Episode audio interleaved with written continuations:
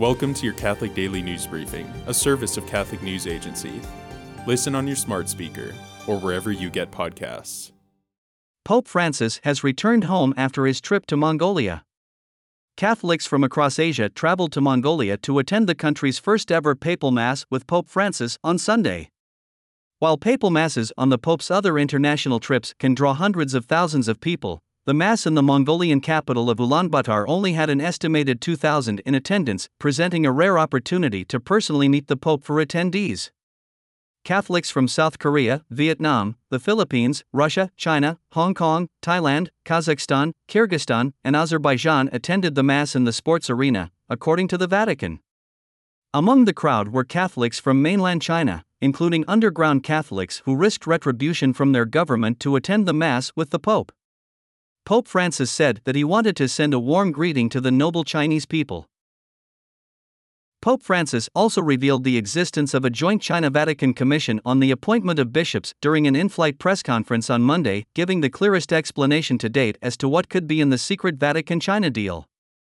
The Pope said that there is a joint commission between the Chinese government and the Holy See on the appointment of Catholic bishops in China, presided over by Vatican Secretary of State Cardinal Pietro Parolin. The Pope described the Vatican's relations with the People's Republic of China as very respectful.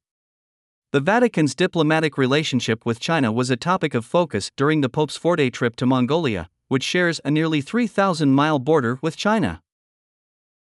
Today, the Church celebrates Saint Teresa of Calcutta, a universal symbol of God's merciful and preferential love for the poor and forgotten.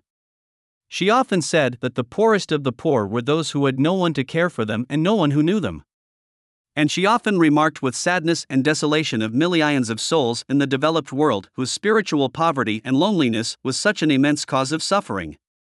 Mother Teresa once said, A sacrifice to be real must cost, must hurt, must empty ourselves. The fruit of silence is prayer, the fruit of prayer is faith, the fruit of faith is love, the fruit of love is service, the fruit of service is peace. She also said, Give yourself fully to God. He will use you to accomplish great things on the condition that you believe much more in His love than in your own weakness. Thanks for joining us. For more, visit CatholicNewsAgency.com.